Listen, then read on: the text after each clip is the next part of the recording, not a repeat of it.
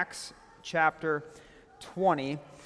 After a six week break, we resume our study in the book of Acts, which is a historical account of the spread of Christianity in the first century world. And this is the final stretch in Acts. All right, Sovereign Grace Church, the final stretch. We will finish Acts, Lord willing, before the end of the year. And here's a flyby. Here's a flyby of, of this whole book. After Jesus Christ died outside of Jerusalem, then rose from the dead bodily outside of Jerusalem and appeared to hundreds of people inside of Jerusalem.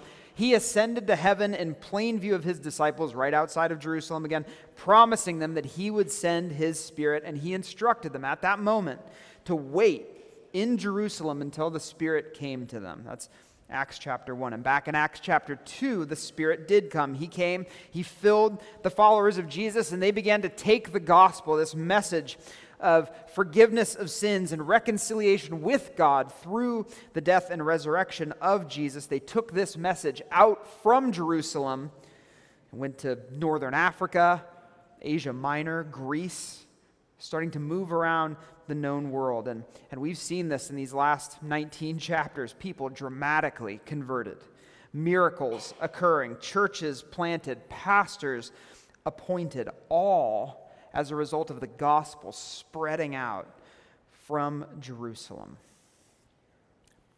But now, this final stretch of Acts, the gospel begins to make its way back to Jerusalem. Back to Jerusalem. The Apostle Paul, once a persecutor of the church, but now a leader of the church, has heard from the Lord. And the Lord has instructed him to take the gospel back to the place it all began. The passage in front of us this morning represents a journey, a journey both, both for Paul and for those traveling with him. For, for Paul, this is a journey of obeying God's will, a journey of obeying God's will. But for the rest of those with him, Paul's friends and co laborers, it is a journey of learning to accept God's will for their friend. So, let's read our passage is Acts chapter 20 through the first half of chapter 21, a chapter and a half. Due to its length, I'm just going to read a section that we will focus our attention on. So look with me in Acts chapter 20, beginning in verse 17. I'm going to read through verse 38, and then I will pray.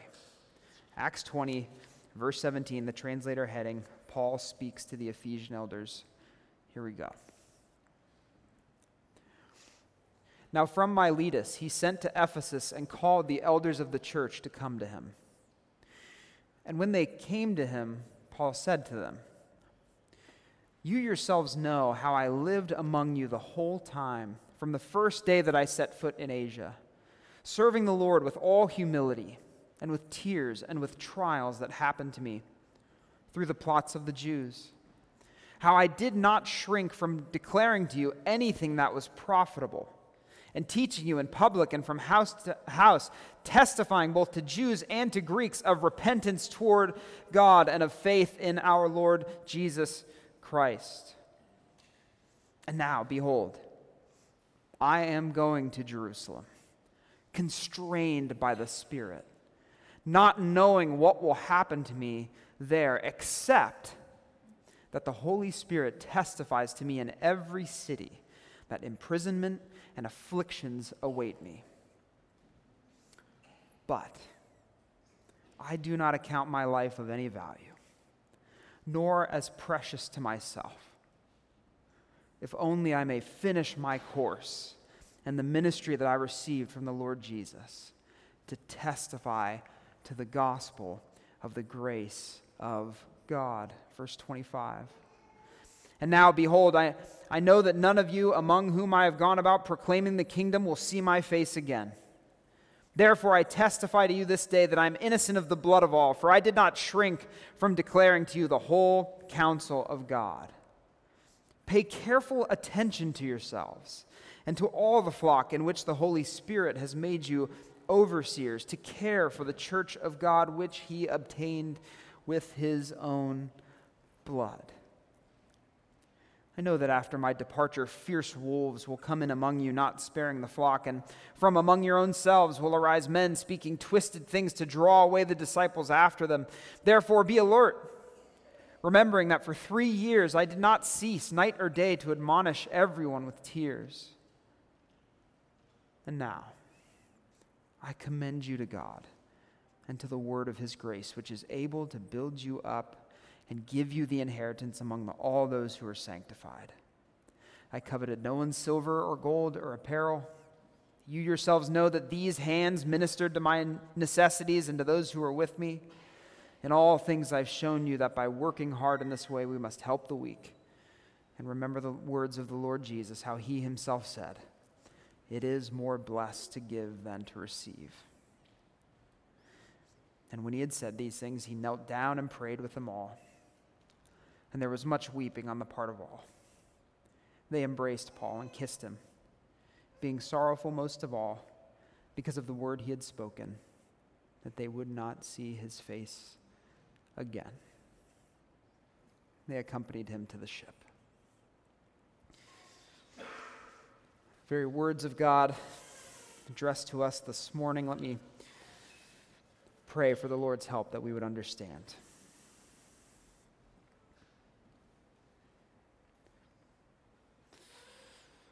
Lord, thank you for both the example and the words of the Apostle Paul, which you have recorded for us.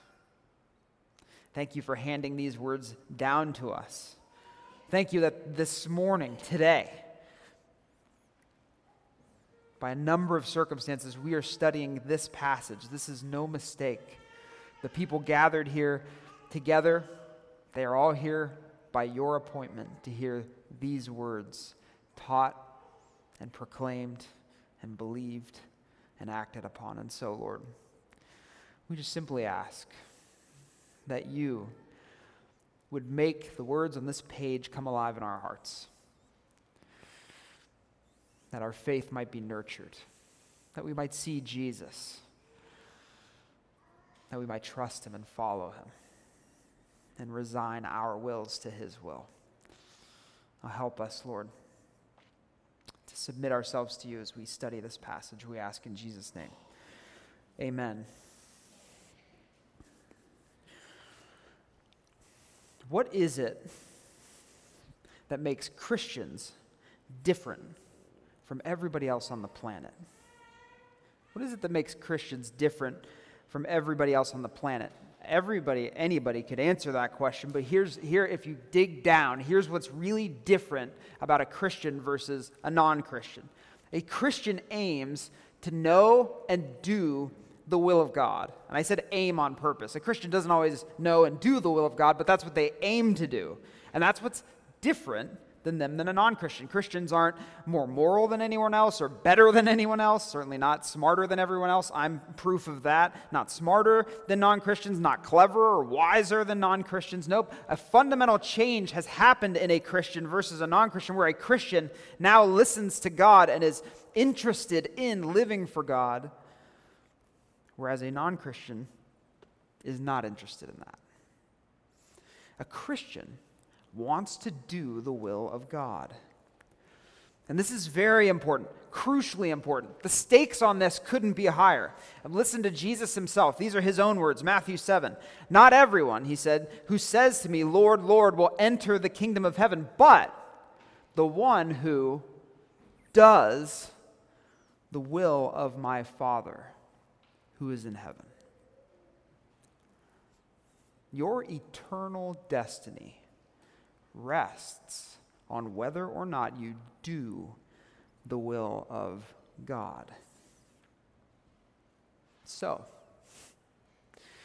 here's your one thing from this passage do the will of God. Do it. Okay? Just do it. Nike, just go do it. Go do the will of God. That, that's, that's the point here, okay? Give your life to this. Throw everything you've got at this, all right? At doing what God wants you to do. Paul does the will of God. He pushes on toward Jerusalem, even though he's promised suffering and hardship and imprisonment when he gets there. And the friends around him are all warning him and trying to persuade him not to do it. I mean, look, look down, verse, uh, excuse me, chapter 21, verse 4.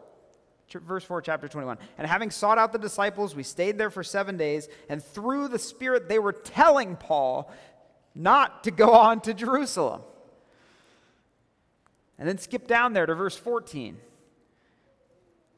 And since he would not be persuaded, Paul is determined to do the will of God, and we should follow his example.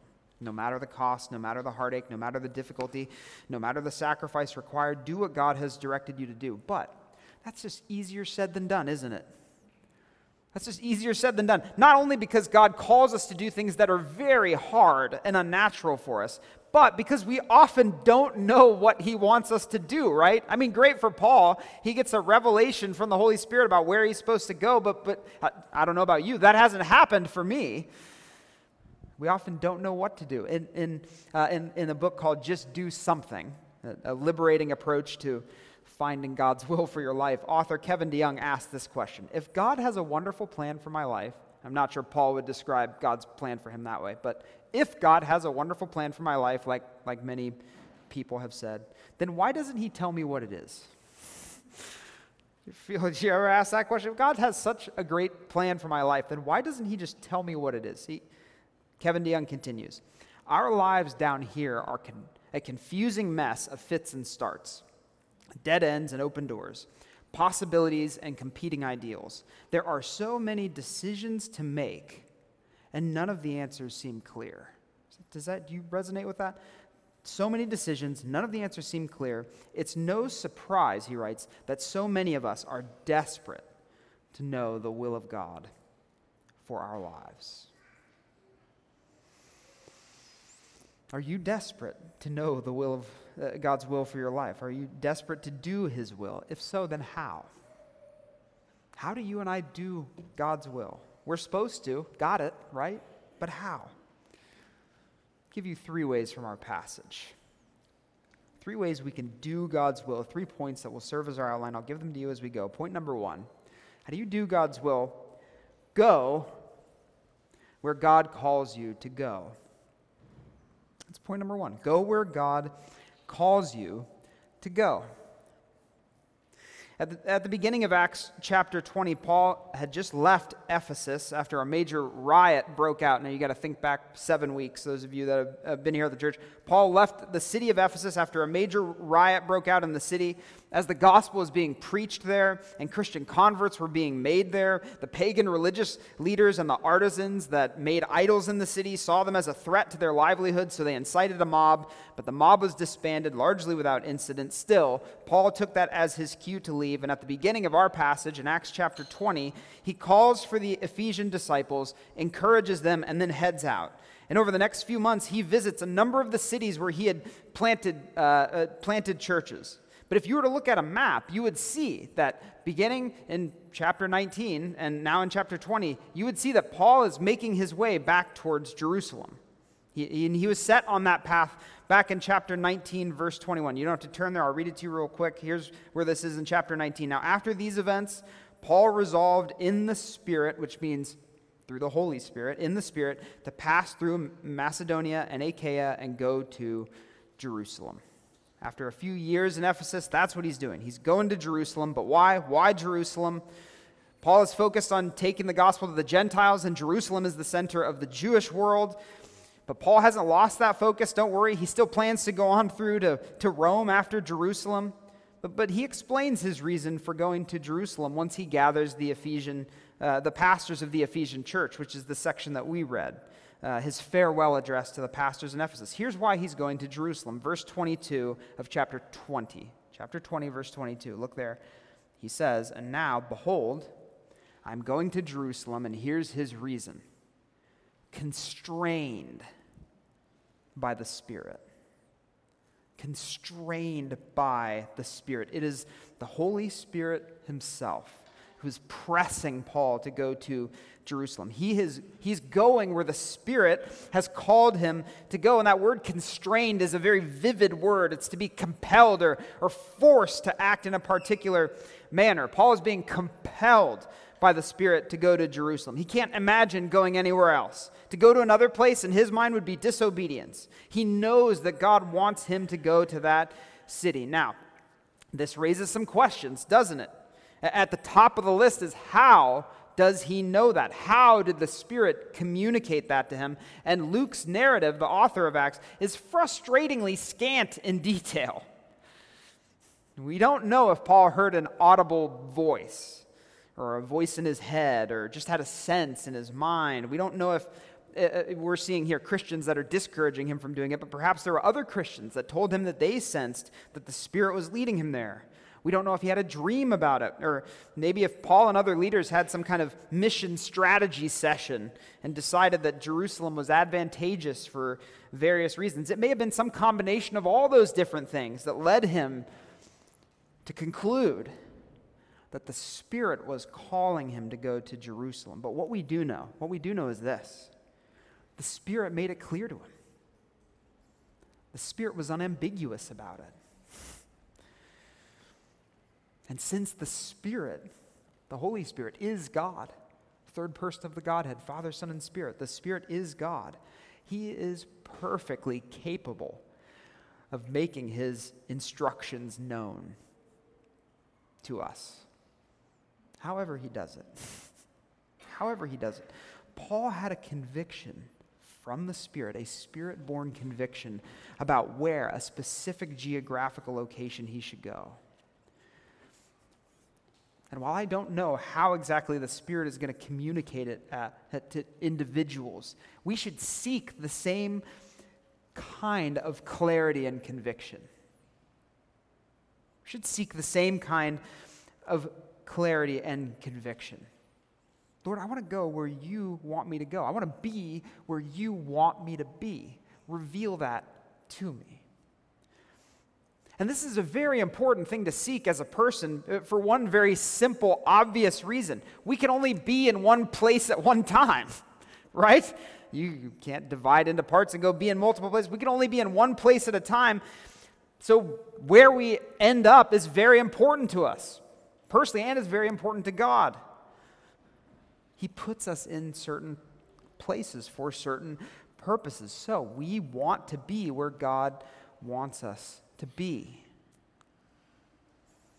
Now, you, you are where you are. I don't know how many different versions of a be verb, I, the to be verb I can use here. To, the, you, you are where you are for various reasons right? Some of you are here wherever you live, but you're here for work. Some of you are here because you grew up here. I, I grew up in Orange County. Some of you are here for school. Some of you are here because you don't know where else to go. Some of you are here because you're stuck here. The reason underneath all those reasons, though, is that you're here because for some period of time, God, God Himself, has called you to be here. That's true whether we sense it or not. So let me ask do, do you carry a conviction? You carry a conviction that you are where God has called you to be. And, and the signs that you don't carry that conviction typically are things like restlessness, lack of focus, lack of contentment. The antidote to those feelings is a conviction that you are where God has called you to be. Listen, you're not here by mistake. You're not here in this room by mistake. You don't live where you live by mistake. God has called you to be here, and you, you may not be here your whole life. He may call you somewhere else, and, and today, right now, you can trust that He will make that clear when the time is right. It's your job now, right now, in this moment, to seek the Spirit for conviction. I hope that we all pray things like this Lord, give me a deep sense of calling that I'm where you want me to be. Convince me. Settle my heart. Give me clarity and focus. We, we should pray more often like that than we should pray things like, Lord, tell me if I should take this job or not. He's often not going to answer that prayer. But this prayer, give me a conviction that I'm where I should be. That prayer, oh, he's ready to answer that prayer. Look, he's not hiding anything from you, okay? He's not hiding anything from you that you need to know. He's not trying to trick you or confuse you, but he is inviting you to come to him with a humble heart, ready to be led by him. in the way that He chooses to lead you. So that you can go where you're called to go, stay where you're called to stay, be where you're called to be. Oh, that is one very important way you can do His will. Bloom where you're planted, right? That's what we're talking about. Go where God has called you to go. Do His will that way. Point number two how else can we do the will of God? Point number two say what God calls you to say. Say what God calls you to say. Chapter 20, verse 24, contains a sentence that could change your life for the better. Okay? A sentence that could change your life. This is a big sell on my part. This is Dustin the salesman. I got a sentence for you that could change your life. Okay? Famous sentence. You probably noticed this sentence when we were reading through this passage. Chapter 20, verse 24. Paul speaking, but I do not account my life of any value, nor as precious to myself Gosh, with negative self talk.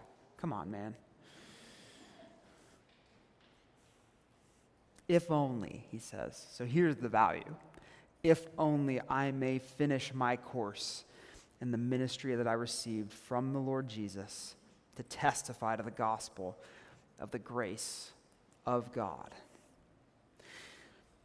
What Paul says in that sentence scratches a very modern itch, okay? Scratches a very modern itch. I mean, how often do we struggle to believe that our lives have value, or that we're useful, or that we're serving a good and noble purpose, or that, that we matter to other people, or that someone would notice if we were gone?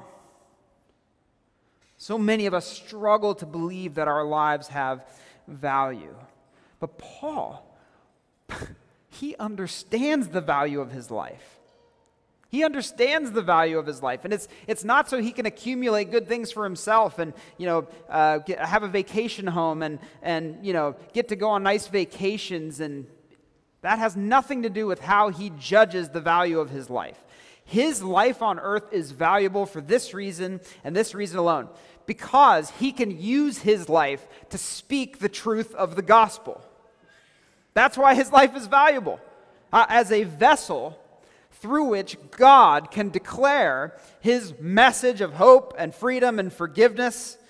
That's the value of Paul's life. If he couldn't speak the gospel, I don't think he would want to be on earth anymore. I don't consider my life valuable at all, except that I can do what Christ calls me to do. And what is that?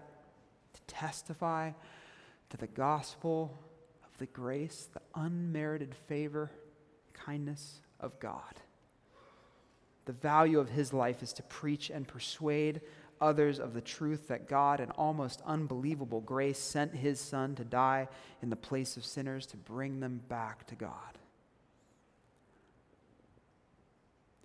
And every Christian who treasures that message personally I could tell by how you sang the songs we sang earlier that you treasure this message personally. Every Christian who treasures that message personally is called by God to share it regularly. Treasure it personally, share it regularly. There isn't a Christian on the planet to whom God would say, don't worry about sharing the gospel, okay? Don't, I've got other people doing that. I've got other things I'm going to put you on instead. God would not say that to any Christian. God has called all of us to say something, something very important. Paul lines it out in verses 20 and 21. Look back just a couple verses.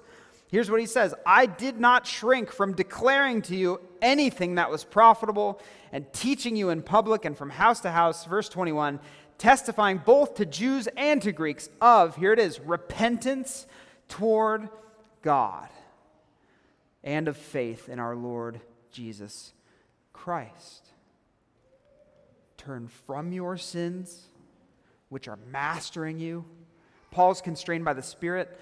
You're constrained by sin and sinful desires. Turn from those and turn towards the Lord Jesus Christ. We are to say, God has called each of us to say this that we are sinners in violation of the standards of a holy and sinless God. But this holy and sinless God sent Jesus to die for sinners on the cross. Can you believe that? He was raised from the dead three days later, defeating death and sin. And you, yeah, it doesn't stop there with just talking about Jesus. You, each of you, must turn from your sins and trust in Jesus to be forgiven and gain eternal life. We must call for a response. Every Christian is called to deliver that message and call others to respond to it. And we know that. Ah, oh, we know that, church. But we need the reminder, don't we? We get off task, we get distracted. I certainly do. We carry a conviction that every Christian, though not equally gifted, not with equal opportunities, but every Christian is called to be a messenger of the gospel an ambassador of reconciliation. I mean, I, I just heard this week, I was with, uh, we, we, had a, we have a group of, uh, a group of men in our region here in Sovereign Grace that are, are working on evangelism, regional evangelists. In fact, uh, Eric Fang is the representative from our church helping us grow as evangelists.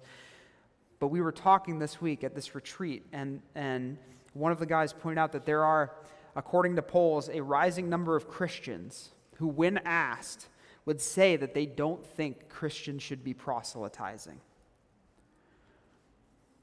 I read this, oh my gosh, this hilarious thread online where a non Christian was complaining about a Christian who proselytized him. And he was like, Why is this guy doing this? And then at the bottom of his message, he edits it and he writes an edit. Apparently, proselytizing is in the Bible. Now I see where this comes from. exactly. Christians are proselytizing because it's in the Bible, not just because we want to grow our cult. Thanks. Sympathy laugh. Not just because we want to grow our cult, but because this is the hope of the world. The thing is, Christians understand that, that apart from forgiveness and the grace of God, we're all heading on our way to hell. Again, we sang it earlier as I ran my hellbound race. That's why. It's not just because we want to grow the cult, it's because we want to save you from, from death and punishment and the wrath of God. And this is the way. You hear the message, you believe the message, you're saved. We want that for you if you're not a Christian. That's why we can't give up on proselytizing. The message of the cross has the power to change the eternal fortune of sinners. It has for us, it, has, it will for anyone who believes. And so we can know that we're doing the will of God as Christians by speaking the message, saying what God has called us to say. That you can have peace with God through Jesus Christ. That's what we've believed. That's what we want you to believe. So say what God has called you to say. Point number three, final point. Face what God calls you to face. Face what God calls you to face. One of the most interesting tensions in this whole passage is the disagreement that arises between Paul and his traveling companions about what God is calling him to do. Look at chapter 20, verses uh, 22 and 23. Back in chapter 20, verse 22. Here's what Paul says again Now, behold, I'm going to Jerusalem, constrained by the Spirit, not knowing what will happen to me there, except that the Holy Spirit testifies to me in every city that imprisonment and afflictions await me. The Spirit has been telling him over and over and over again, hey, Paul, go here, go here, go to Jerusalem. Here's what you're going to, you're not going on vacation. You're, you're going to go behind bars. That's what, I'm, that's what I'm sending you to go do there. Paul understands that he's running straight into danger. And that doesn't deter him at all. However, at the same time. In fact, the people that are sharing these things, the, the people through whom Paul is hearing the Spirit speak to him about what's to come, they think that the Spirit's warnings about his suffering are the Spirit saying, Paul, don't go. So they interpret what the Spirit is saying completely different. Look down at uh, chapter 21, so we're down, chapter 21, verse 10. Thanks for skipping around with me here. Chapter 21, verse 10 and following. Here's what, here's what happens. They show up in another town. While we were staying for many days, a prophet named Agabus came down from uh, Judea, and coming to us, he took Paul's belt and bound his own feet and hands and said, Thus says the Holy Spirit. This is how the Jews at Jerusalem will bind the man who owns this belt and deliver him into the hands of the Gentiles. In verse 12, when we heard this, we and the people there urged him not to go up to Jerusalem. Paul sees suffering on the horizon and he goes, That must be God's will for me. They see suffering on Paul's horizon and they go, That must not be God's will for you. They interpret these promises of suffering as warnings from the Spirit not to go. And we can sympathize. I mean, look, who, who would want their friend and ministry partner and arguably one of the most effective leaders in the early church to head straight into danger? Of course, they didn't want that, but they fell prey to something that we're all susceptible to, especially when we're trying to discern what is God's will for us. The idea that God's will for us is like the path of least resistance. It must be the easiest thing. It must be the thing that feels most natural. It must be the thing that involves the least amount of suffering and pain. That's usually what we're looking for when we're asking things like, well, what is God's will for me? We're looking for the best, it must be the best thing. must feel good. No, that's not how you discern God's will for you. Spirit was calling Paul right into the belly of the beast. Paul knew that, but his friends struggled with it.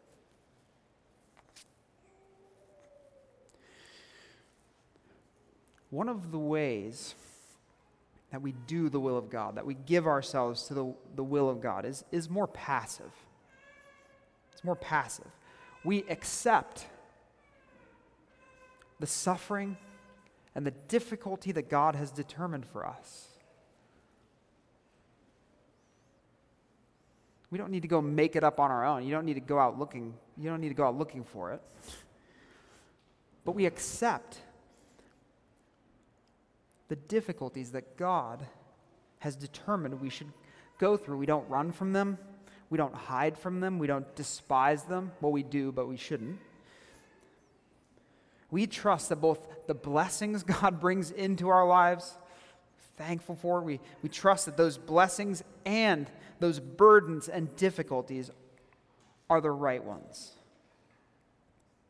There's a song actually that our, our denomination's music ministry, Sovereign Grace Music, wrote back in 2008, and I wouldn't play it because the music's, the music's a little dated now, 15 years. You know, I mean, it's so old. But the opening verse has this series of questions, rhetorical questions that ask your soul when life is hard. And I, I, these questions come into my mind regularly. Here's how the opening verse goes it's us speaking to God.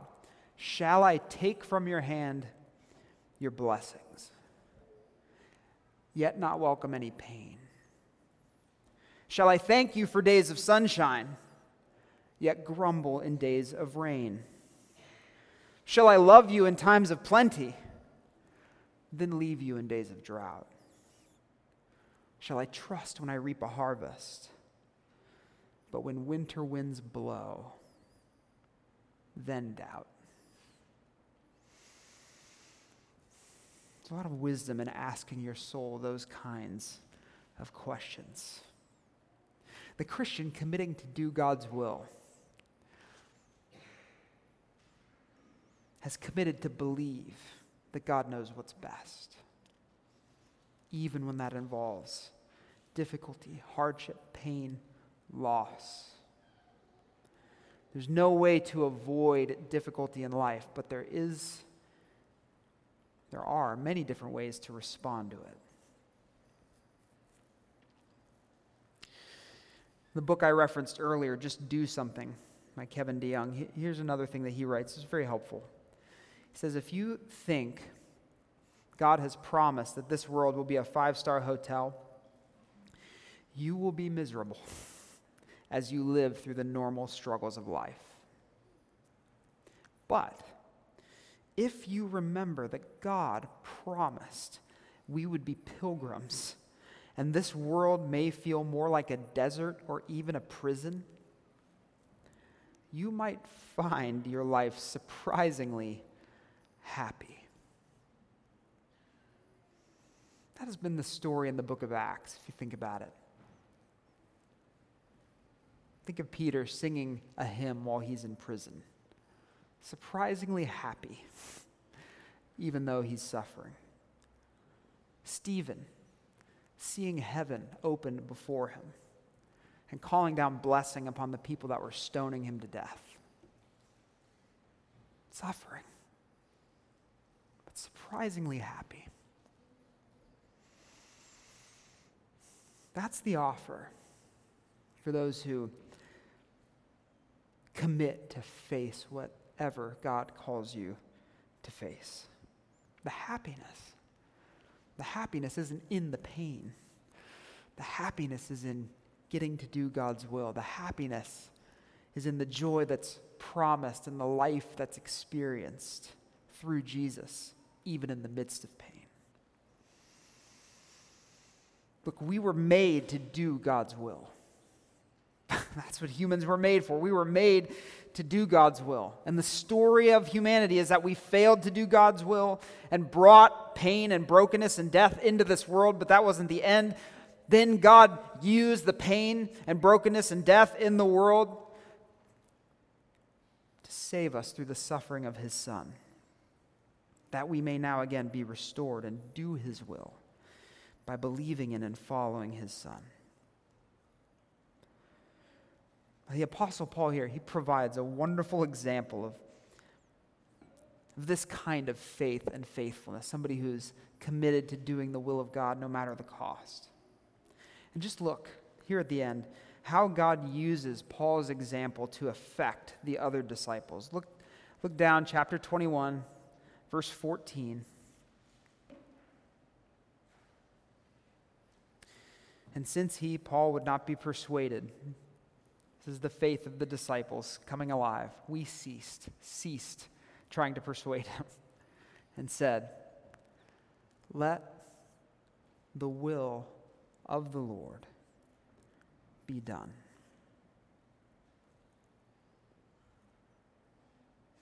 Could you say that to yourself today? Let the will of the Lord be done. May that be our posture. Let the will of the Lord be done in my life, in your life. May we all go where He calls us to go, say what He calls us to say. May we all face whatever He calls us to face. And listen, just like with Paul, just like with the early disciples, it will take the very Spirit of God working in us to accept God's will for us. So join me as I pray that we would.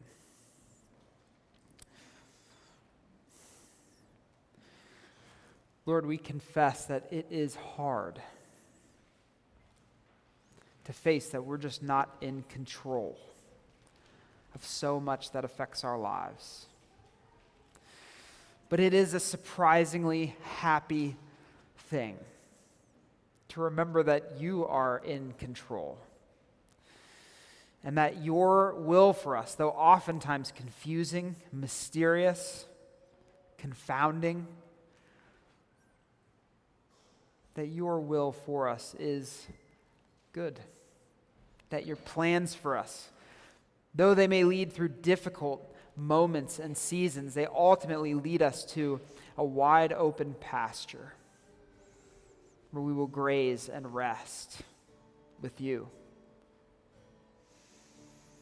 So, Lord, I ask now that you would give each of us the faith to trust that you will make your desires and intentions known to us. Help us, Lord, to be willing to wait. Help us, Lord, to be willing to seek and knock and ask. And Lord, help us to accept that what you have for us is best. We ask this in Jesus' name and that we may glorify him. We say, Amen.